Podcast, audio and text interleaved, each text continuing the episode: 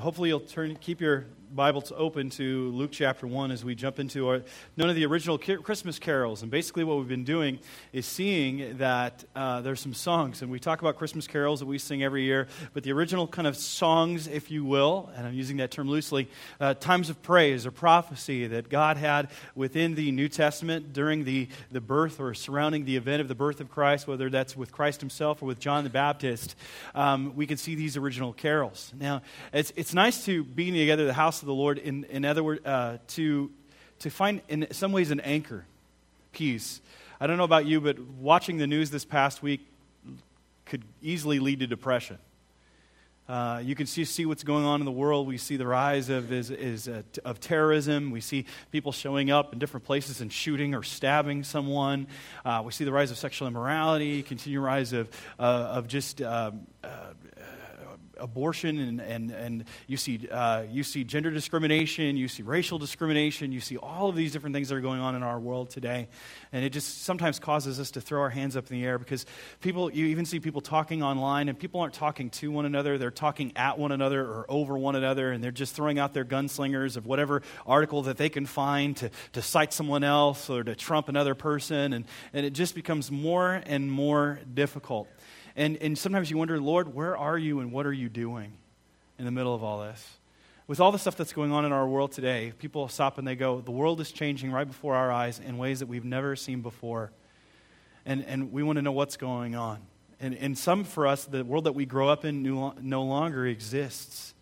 And we stop and we, we despair. But we need to go back to the scripture and understand something that God is at work in ways that we cannot begin to possibly fathom. And we need to rest in that knowledge. Matter of fact, uh, a man named Francis Schaeffer, who is a uh, Christian apologist in the middle of the 20th century, he wrote a book one time called God is There and He is Not Silent. And I think sometimes as we look around today, we wonder where is God in the midst of all this? Is He working? And we don't just ask in our society, but in our own lives God, where are you? Are you there? And God is telling us time and time again, I am there and I'm not silent. You know, in, in the time of the scriptures, especially where we're coming at today in this passage in Luke chapter 1, uh, we just come out of a time known as the period of, of silence, 400 years of silence, where the Old Testament ends in the book of Malachi to where it begins with the story of the birth of Christ. There's this 400 year gap where it's known as the period of silence. It's also known as the intertestamental period, where we don't hear a word from God and, and people are wondering, you know, what's going on? What was God doing in the midst of that time? And as we, we if we were to delve into history, we'd see that God was at work. God brought uh, Alexander the Great to power, and he ended up uh, conquering what was then the known world, which allowed for the spread of the Greek language and culture, which going into assimilating into other cultures, which allowed the dissemination of the gospel to be translated uh, and, and to flow freely because people then could speak one common language and they weren't divided. And you saw even with the Old Testament, God got translated into Greek uh, was known as the Septuagint, and, and people had a familiarity with one another. And so when the time of, of uh, uh, the Romans came, I mean, the Romans took it even further, that they made roads, that all roads led to Rome, and people could travel it, and gave, gave them Roman citizenship and gave them freedom.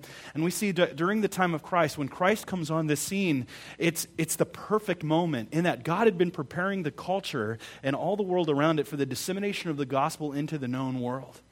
And God was at work. And so God wasn't silent in, as such in that period of time. And if we look within our world today, we might think that God is silent as we, as silent as we see tragedy after tragedy going on around us. But the reality is, is that God is at work in ways that we can't begin to fathom consider for what's been going on right now, which we've talked about and we've seen the Syrian refugee crisis that is going on. And we see not just within Syria, we see it with our brothers and sisters that have come from Congo, from those that come from Burma. I mean, we have more people in the history of the world on the move. I mean, it has been estimated that each year 60 million people are moving off of their homelands. And according to our own brother Chandler Eam, 405 million people, if I want to make sure I get this right since he's sitting in the audience today, um, he, he was saying it is projected by, by 2050 the popul- population of international migrants alone would reach 405 million people. And people are moving. People are moving all over the world, moving from their different lands. And, but it's God, I believe, God is at work. God is on the move. God is bringing people that have didn't know who Jesus was to the saving knowledge into lands where they could hear about who Jesus is. And many of us freak out But the reality is, is God's doing this. In some ways, I think because we refuse to go, God's bringing him to us. And it's fascinating. Considering, considering what's going on, and, and we've been talking about, and I know many people have been alarmed of what's been going on, and they're seeing uh, what's going on with Islamic terrorism and the rise and seeing Syrian refugees and people coming. And think what's going on within the Muslim world right now and in comparison with Christianity. Do you know, uh, with people sharing their faith in Jesus and the inroads into the Islamic community, that there were zero movements to Christianity in the first 18 centuries of Christianity? Did you know that? And I mean uncoerced movements. Unfortunately, there were some difficult moments when there was force that was being issued, and I don't consider those to be genuine. But there were zero movements of people coming to Christ from, from Muslim backgrounds uh, in the first 18 centuries of Christianity. And it wasn't until the 19th century that there were two movements. And let me classify a movement. A movement is 100 churches planted and 1,000 baptized believers within a, and I want to make sure that I, I get this right. Um, a movement is 100 churches or 1,000 baptisms that occur over a two decade period, so within a 20 year period of time. So, in the first 18 centuries of Christianity, there are zero non coerced movements. In fact, we hardly even see the two interacting with one another. It's almost as if there is an iron curtain, if you will. Um, but by the end of the 19th century, there's a change, a faint heartbeat in the horizon. And people think it's silent, that God's not working, but He is that there are two movements by the end of the 19th century. And in the 20th century, it, it, up until the mid 1960s, we see, uh, actually starting in the mid 1960s, 11 movements to Christ in the 20th century. Okay? So it doesn't seem like a whole lot until you consider what's happened in the last 15 years. In the last 15 years, there are 82 movements. 82 movements of people coming to know who Jesus is. That's incredible. Because, and we think God is silent. God is what's going on in this chaos and it's caught God off by mistake. It's not. God is working. And he's speaking to us in the midst of silence. And I look back and I see what's going on in Zechariah's life. And God is preparing. And he's preparing in this silent period. He is doing something that is amazing that just brings awe to our minds as we see how God was orchestrating things behind the scenes. And we see that God is at work in our world, that He is there, and He's at work in your life. And He's there, and He is not silent. He might seem silent right now, but He is working in and through your situation in ways that you didn't think or believe could ever happen. But God is working in your life. And today we're going to look at Zechariah. We're going to examine him and we're going to examine Elizabeth. And we're going to see that God was working in their silence.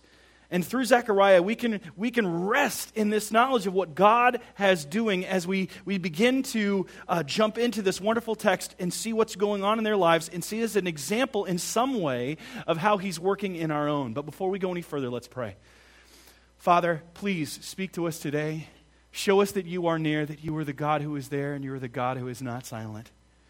Um, show us who you are and that no matter what's going on around us, though it, seem, it might seem utter chaos, and, and we just throw our hands up in the air and we're scared, but Lord, help us to rest in the knowledge of who you are, that you are the one who is able to calm this storm, that you are the one who is able to speak peace in the midst of all this.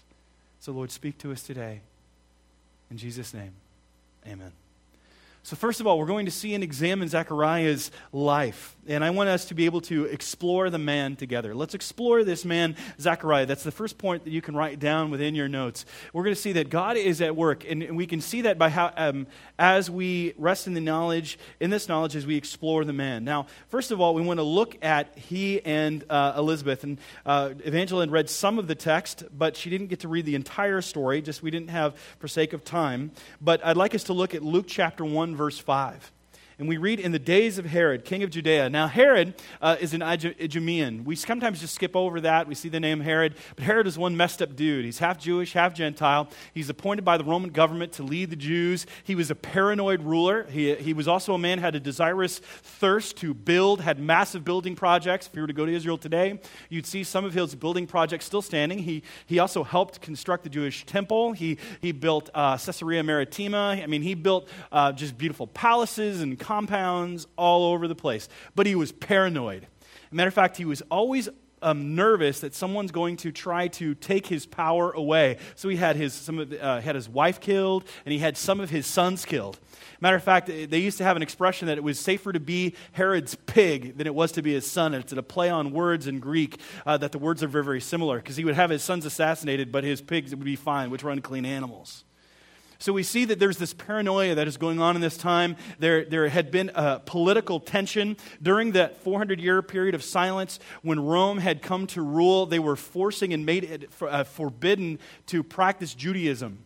And matter of fact, they were requiring them to offer sacrifices and say that Caesar is Lord. And there was a revolt uh, known by the uh, Maccabean, what came known as the Maccabean family, that they revolted. They threw off the yoke of the Roman rule. They set up uh, kind of a Jewish Asmonean, what's known as the Asmonean rule during that period of time. But there was just there was disjointed. It wasn't united. And then Rome came back in under Pompey and conquered them again. And this time the Romans are a little bit more paranoid about what's going on within Judaism. They'll let him practice it, but only at arm's distance and not be able to practice it in its complete purity. Now, see, we see Zechariah coming in the midst of this. There had been, there had been compromise. Many people had kind of bowed the knee to Rome and forsaken their own heritage. But we see here him coming up, and we see that he is faithful in following and observing the commands of God. He is a man who loves God, who is seeking to obey God and do what God wants him to do. So, as we explore this man, the first thing that I want us to be able to see is that he shows us faithfulness in the midst of silence. Even though all of this stuff was going on around and God hadn't spoken, he kept his eye on God and refused to compromise with the culture around him, refused to bow down. He served God faithfully by serving in the temple. So he is a man who is faithful in the midst of the silence. Now, many of us, I think that's a challenge. We are good as long as things are comfortable and things are going our way, but when God gets silent, we get nervous. We want to take matters into our own hands.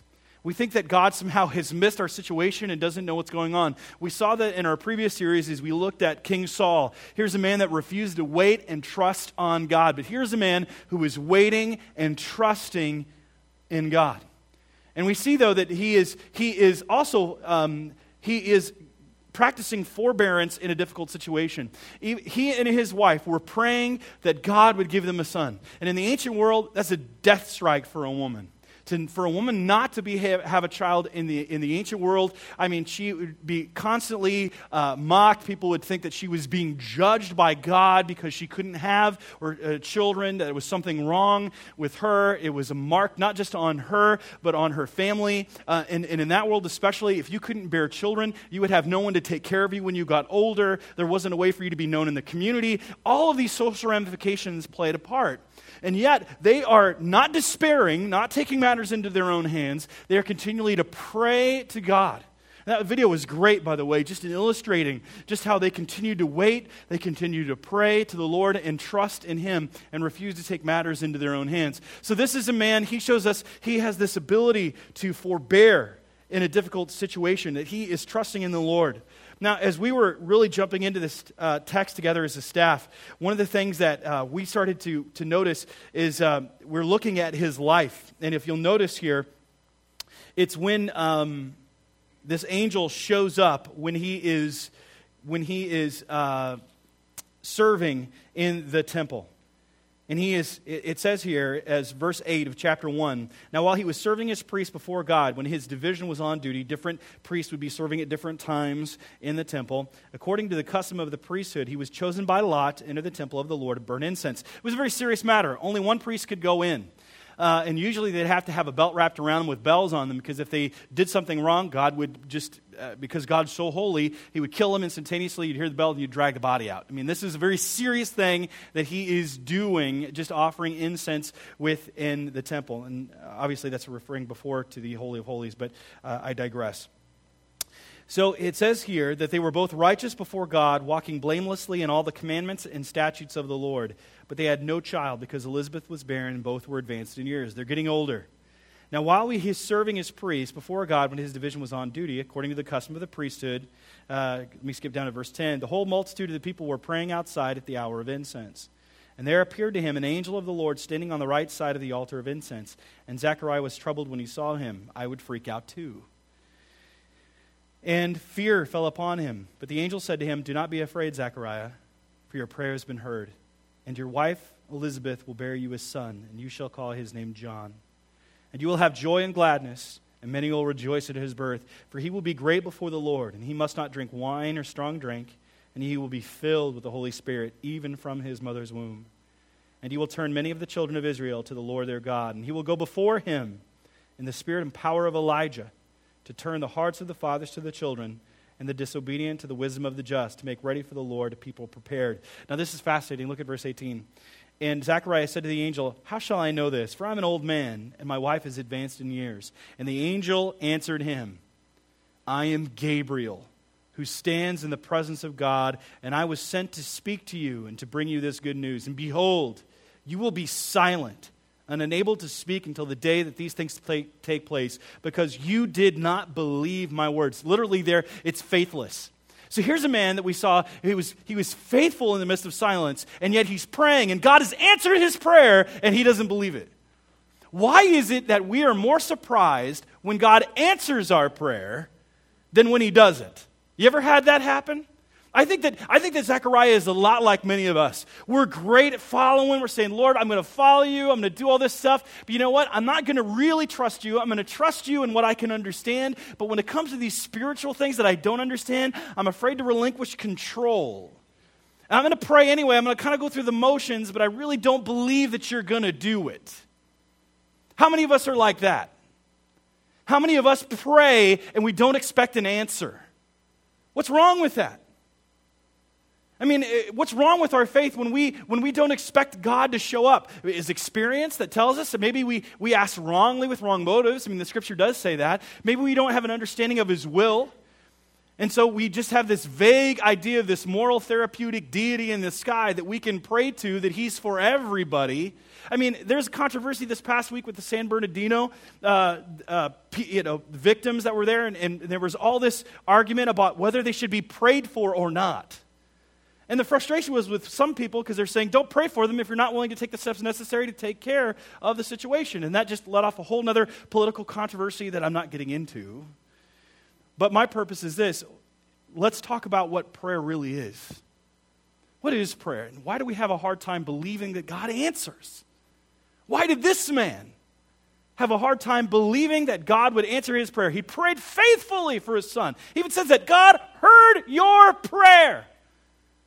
And he's going to give you a son. And he's like, Are you kidding me? Seriously? Have you seen how, it's a little late. Have you seen how old we are? And he's like, You don't get it. We don't understand. I mean, we have this way to think that God's going to operate in a certain box. God doesn't operate in the box, God is way beyond the box. Power, prayer is powerful. We forget that God delights in giving us, He wants to give us good gifts. Do we have this do we believe that God is not good? That he can't intercede in our lives? Or do we believe that he simply won't? Why do we believe that? Why do we have a hard time taking God at his word? Why do we think that God doesn't want to bless us? Or perhaps it's because we were afraid of really doubling down on our requests because we're afraid that God is not real. Or maybe, just maybe, we've been taught wrong. Prayer is powerful, and prayer, according to the Westminster Shorter Catechism, is an offering up of our desires unto God for things agreeable to his will in the name of Christ with confession of our sins and thankful acknowledgement of his mercies. See, there's nothing wrong that, that for, there's no reason why it, it was bad that Zechariah asked for a son. That's a natural thing. God says within Genesis chapter 1, be fruitful and multiply. It is not wrong to say, Lord, I'd like my body to do what everyone else is seemingly doing. I'd like to have a child, bless your name. His, his motive, I believe, was right. Now, there are some people that have wrong motive and why they're going about it. And that's why James tells us, you know, the reason you do not have is because you pray with wrong motives. Your heart's wrong. And sometimes it, it's just like uh, when you were younger. When I was younger, I don't, I'm gonna, there was a young lady that I knew that I was like, Lord, I pray that she'll be my wife. And I'm glad that God said no, because I never would have met Melissa, my wife. So there was wisdom there. See, God had, I had a wrong motive. I mean, I had a right desire. I wanted to be married, but it was the wrong person. See, you have to understand what God's will is, that God has something better for us, and God's working in ways that we cannot begin to understand. See, we must be careful of just laying out our for, uh, request uh, before God and running away. Just like children who, when you did this as a kid, you might you didn't do this. You guys were good kids. You didn't ever go knock on your neighbor's door and run away. Did you ever do that? All right. And many of us do that with God.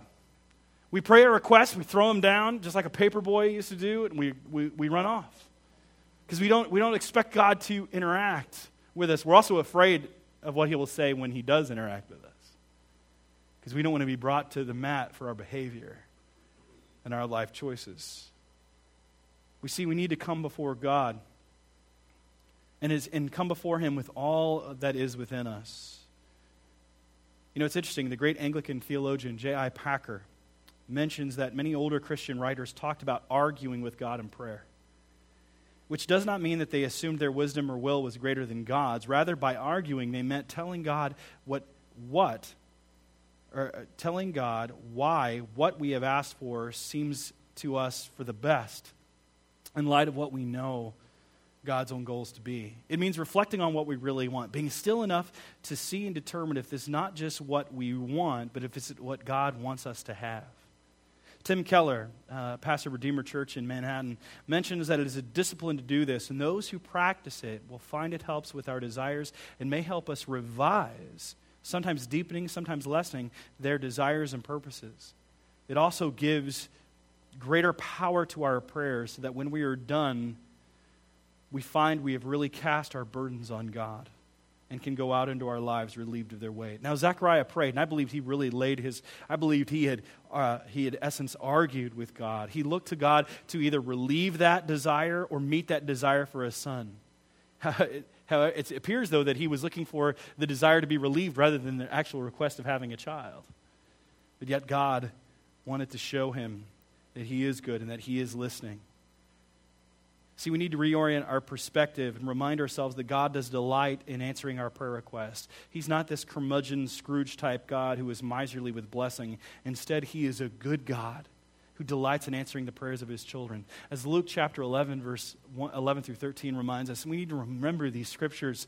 And you could turn there if you wish, but uh, the passage goes like this This is Jesus, and he says, What father among you, if his son asks for a fish, will instead give him, uh, will instead of a fish, give him a serpent? Or if he asks for an egg, will give him a scorpion? If you then, who are evil, know how to give good gifts to your children, how much more will your heavenly Father give the Holy Spirit to those ask to those uh, who ask him? Now Keller makes a comment on this very passage. He says this: Jesus is saying something wonderful and powerful. If earthly fathers who are sinful ordinarily want to make their children happy, how much more committed is our perfect heavenly Father to our well-being and happiness? That means that there has never been a parent on earth who wants joy for his or her children as much as your Father in heaven wants joy for you, his child. There has never been a human father who wanted to answer his children's petitions as much as God wants to answer yours. That's a pretty incredible quote. God wants to answer your request. He wants what's best for you more than you could ever want for your child. He wants to bless. He wants to answer. He wants you to trust in Him. He wants you to ask of Him. And then when he answers, don't be surprised. Don't be surprised. But I digress. Why God why doesn't God answer us then? Well, I mentioned a couple reasons. It could be that we're praying with wrong motives. If we ask for something that wouldn't be best for us, God will be sure not to give it to us. It has to be accordance within his word or his will that is revealed within his word. And we could get into many other conditions of prayer, but uh, we'll have to pick that up for another time.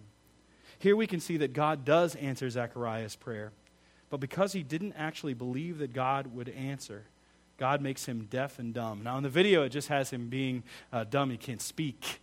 But the reality is, and we can see from verse 61 in Luke chapter 1, that they even have to make motions to him. He's, he can't hear either. And, and now he's really in silence. So you have the period of silence, you have him being in silence, where he needs to really concentrate on who God is and understand who, who God is and what he's doing. See, after John is born, Zechariah's tongue is loosed and he breaks into great praise. Now, we've looked at the man for a moment. I want us to stop now and examine the message. Examine the message. The song he sings, if you will, uh, a prophecy that he makes. And what is it he says after John is born? He says this in verse 68 Blessed be the Lord God of Israel, for he has visited and redeemed his people, and has raised up a horn of salvation for us in the house of his servant David, as he spoke by the mouth of his holy prophets from of old. That we should be saved from our enemies and from the hand of all who hate us, to show the mercy promised to our fathers, and to remember his holy covenant, the oath that he swore to our father Abraham to grant us that we, being delivered from the hand of our enemies, might serve him without fear in holiness and righteousness before him all our days. See, he breaks into great praise at what God has done. He praises him. The first thing, and I love that, the first thing he says after his son is born is, Praise the Lord. Praise the Lord. You know, when I was in India, uh, I, I, uh, where I was, I was interacting with people, and it was almost as if Praise the Lord had uh, replaced hello. You know, and I'd say, Good morning, praise the Lord. I'd say, Welcome, everyone. Praise the Lord. And it, it, I mean, almost every speaker got up and said, Praise the Lord. And if you didn't say praise the Lord, it was like something was wrong and people didn't know how to interact. And, and, and I, I'm grateful that people were praising, but then I stopped and said, Are you really praising the Lord by just saying the words? Or do you really mean it in your heart when you say it? Don't just go through the motion and make it what I call a Christian filler. Don't do that. I mean, some were, some weren't. I mean, it can happen anywhere, not just in India. We, we know people that do that. Maybe we've even done it. I've done it in my life. But we need not to take God's name in vain. We need to think about it and say, Praise the Lord. Think about that. Think about that. And he's praising God for what God has done, and he recognizes God's faithfulness.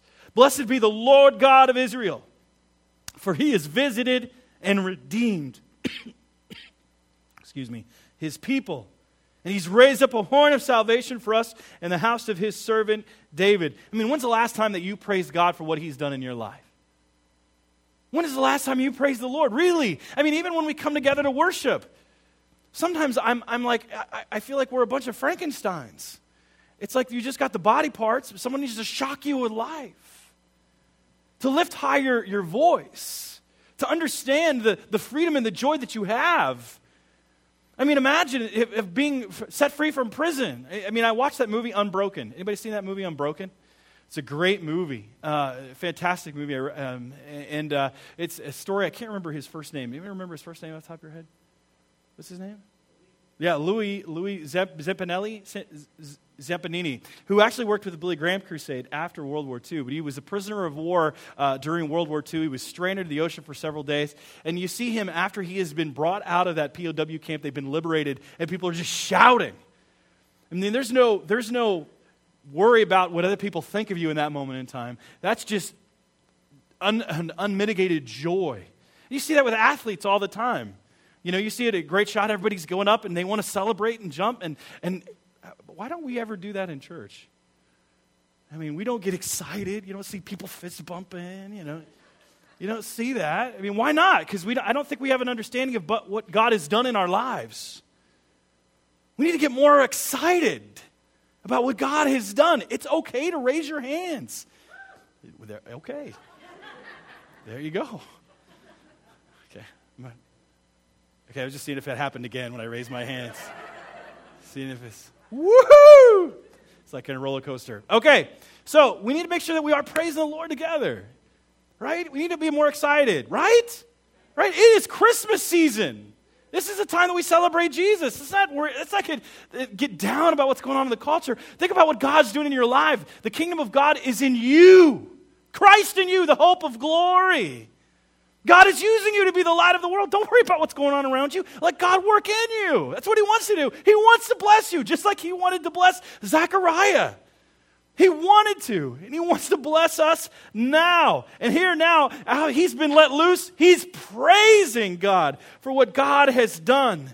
And he's praising God. I mean, we also look at this message, we see that it's praise because of the prophecies that have been fulfilled. We fail to remember that. I mean, that God, you know, a lot of the Bible is about prophecy of what God foretold would happen, and it did. You see that time and time again throughout the New Testament. I mean, even surrounding the birth of Christ, there are all these prophecies about his life that he would be called a Nazarene, that he would be born of a virgin, that he would, uh, I mean, that he would bring redemption to many different people. I mean, there's just prophecy after prophecy. And I, I went through, and there's just exact prophecies. Matthew has 33, Mark has 5, Luke has 20, John has 16. And those are the direct fulfillments that are shown by chapter and verse, not the allusions or indirect prophecies, prophecies, when we look at that, it goes up astronom- astronomically. I mean, consider his, his birth. It was foretold that he would be born of a virgin and called Emmanuel, according to Isaiah 7.14. That he would be visited by kings bearing gift. Psalm 72.10 and Isaiah 60, verse 3 and verse 6. That he would be called out of Egypt that would be Numbers 24 8 and Hosea 11 1. That he would be born in Bethlehem, Micah chapter 5, verse 2. Attacked in a massacre of innocents, Jeremiah 31 15. And then preceded by a messenger in the wilderness, Isaiah 40, verse 3 through 5, Malachi 3 and 1, which, as we will see, and is none other than John the Baptist, the forerunner to Jesus. And you know what? There's more prophecies that are going to be fulfilled. We don't talk, I have to confess, we don't talk about that enough. But there are prophecies that are being and going to be fulfilled. There's still many to go. Just like when Jesus stood up and the first time that he read from the scroll, he talked about how giving, giving uh, sight to the blind, healing the lame, healing the sick. And then he sits down. But he, before he sits down, he says, These scriptures today have been fulfilled in your hearing. They've been fulfilled, meaning it's happened. But the thing is, is he breaks off mid sentence. And the next sentence is the day of vengeance of our God, meaning that hasn't been fulfilled yet. He's saying that the kingdom has been inaugurated in me, and yet the fulfillment will still come. That Jesus wins. That he will come to rule and reign manifestly. There'll be no more question, no more sorrow, no more tears, no more injustice, no more, no more aspect of confusion We'll see him for all he is in all of his glory, and we shall be like him. Isn't that glorious? Now you can shout.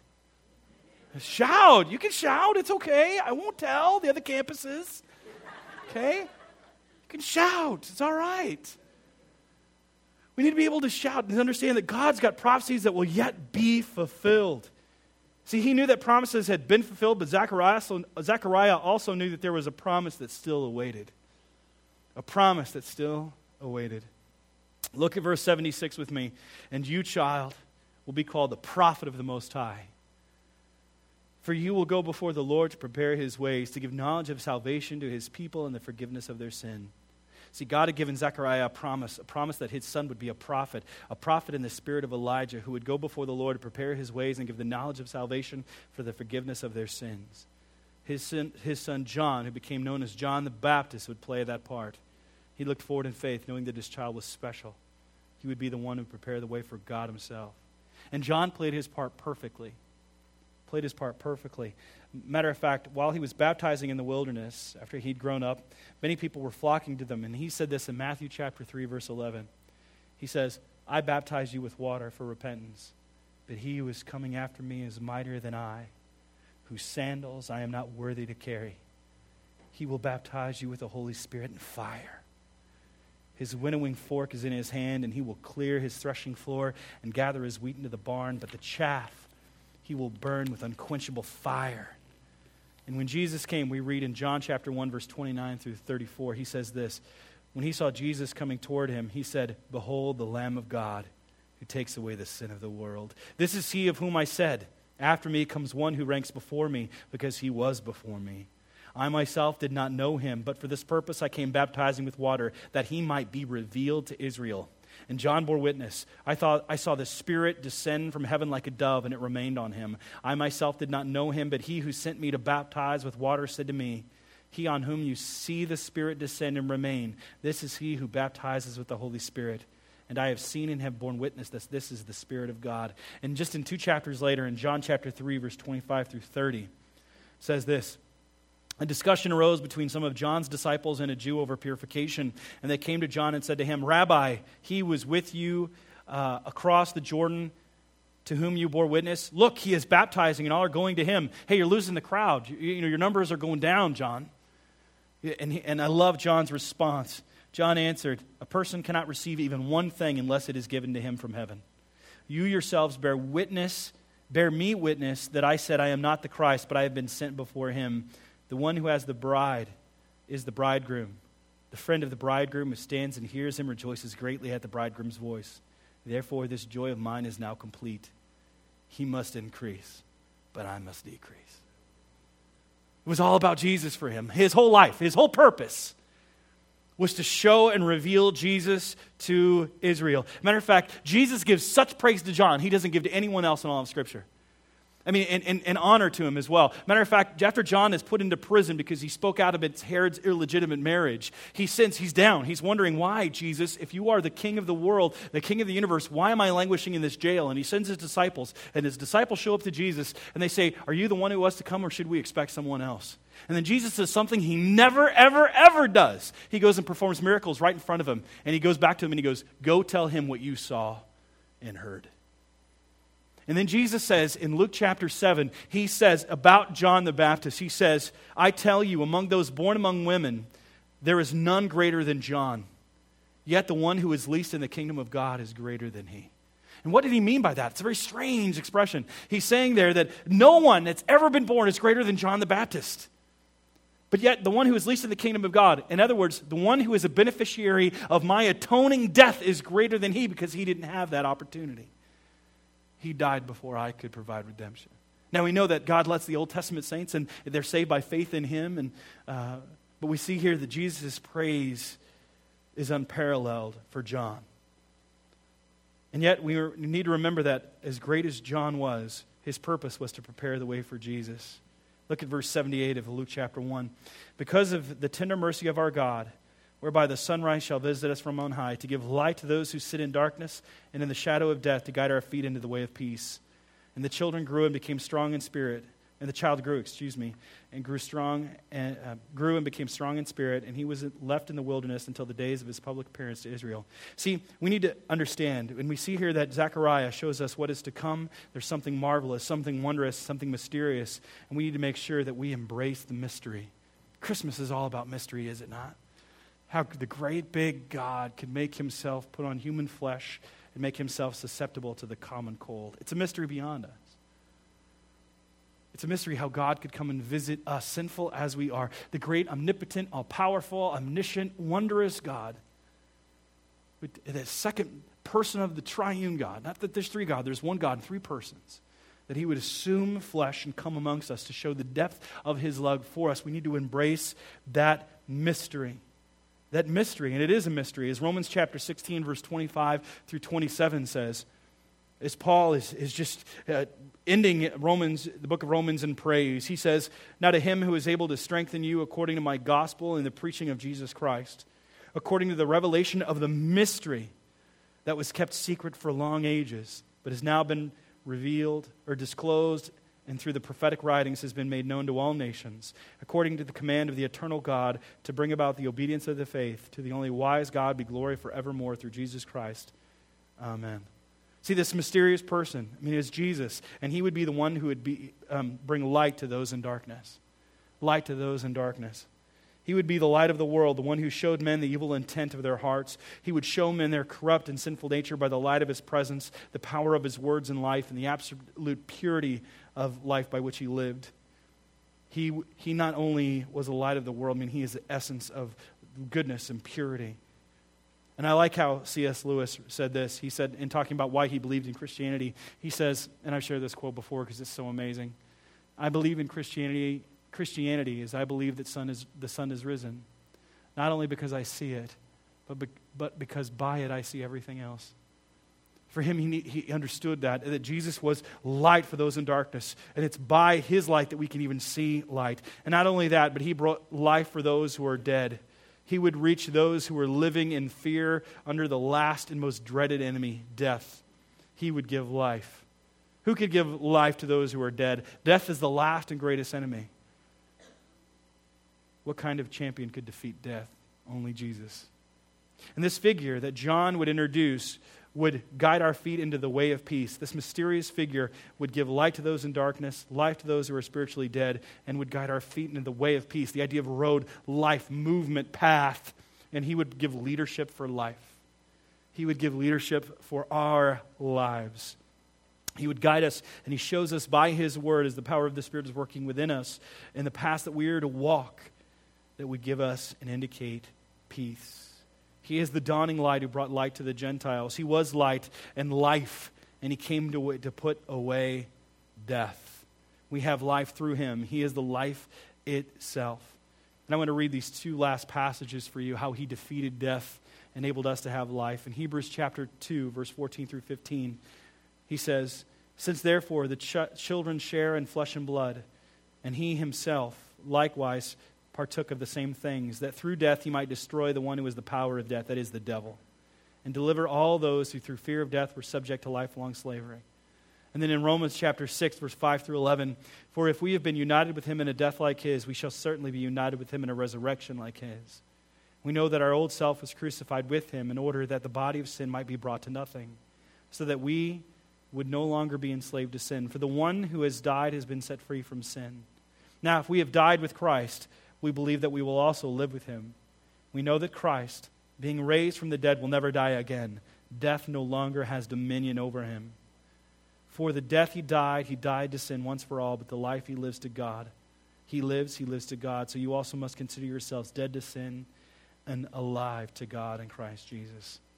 See, that's who this Messiah would be as we've examined the man, we've, we've really embraced and I mean, looked at the message, and now we've embraced the mystery that's there, and that is about Jesus. Everything about Christmas is about him. All these carols are about him. And it was to show that he would come and be the Savior of the world, and he would give hope that God still speaks through the person of his Son, and his Son is not unaware of what is going on in your life that He cares about you, that He's ready to forgive your sins. If you will confess your sins and repent of them, turn away from them, He will confess and embrace you and give you relief and give you peace and give you purpose and give you power to live the life that He wants you to live. He will place His Spirit within you, He will fill you with the Spirit and help you live that life He wants you to live.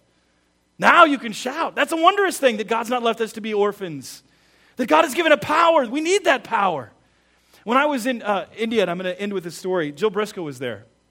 Uh, for those who don't know, Jill's a very well known international uh, author. Her husband is Stuart Briscoe. He was also one of the speakers. He was pastor of Elmbrook, Elmbrook Church in uh, Elmbrook, Wisconsin, um, a church that he took from 400 people to 7,000 by the time that he was done. And Jill is 80 years old. 80 years old, and she's speaking on the microphone. And it's amazing, in, in, in India, I have this quite frequently, and in different countries as well. The power goes out right? You ever had that happen? The power just goes out. And so Jill is speaking to a group of 2,000 people with just zero power. And she's trying to talk and trying to get above the voices of everyone else, and she can't. And the murmur, people can't hear, and they're talking with one another, and that, that, that just hum starts to get louder and louder. And then the power kicks in, and the amplification stops in, and she speaks, and then people get silent. See, when we don't have the Spirit of God, we can't speak, so people, people can't really hear us. And all the things and circumstances of life get to be pretty loud. But when we're filled with the Spirit of God, we're tapped in Him that is amplified the, and they dissipate. See, we need the Spirit of God to help us live within that, that, that power and victory that God has for us. And embrace that mystery that God has given you. He is, it's Christ in you, the hope of glory, that He will help you live the life that God wants you to live for his glory and your joy. Amen. Amen. Amen. Come on, give me a, you got to give me one. Hey, that, that was almost there. One more time. Amen. Still weak. You need to practice. It's okay. But we're gonna we have that hope within us. And that's the reason to celebrate. Amen. Amen. There we go. All right, let's close in prayer and then uh, we'll have our benediction. Father, we marvel at what you have done in and through the person of your Son, that you gave light to those who are living in darkness, that you give us hope, that, Lord, you give us grace, that gift that we do not deserve, and you've given us mercy, withholding what we did deserve, because your Son took the wrath of God upon himself, and now has set us free, and we have hope in and through him, life in and through him. And Lord, we know that you are working.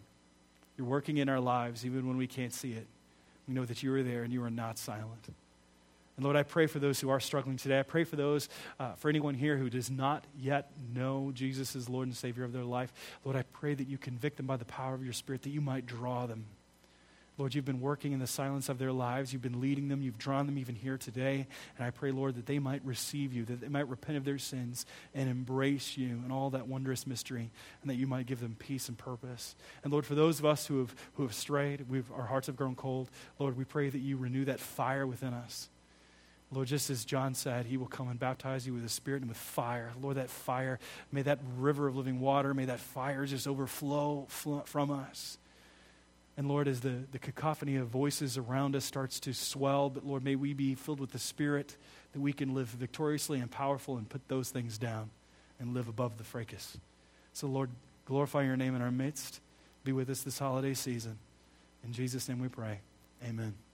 Uh, again, just a lot, last couple closing announcements. If you want to stay for our newcomers tour, David will meet you uh, back by the double doors. Make sure you get a welcome tube. Just a quick tour, uh, give you any, uh, uh, answer any questions that you may have. If you are interested um, to either attend, ladies, or serve at the Women's Christmas Dinner, please see I have Trudy Winsloff or Melissa Fleming or any of the other women's ministry team that is here today.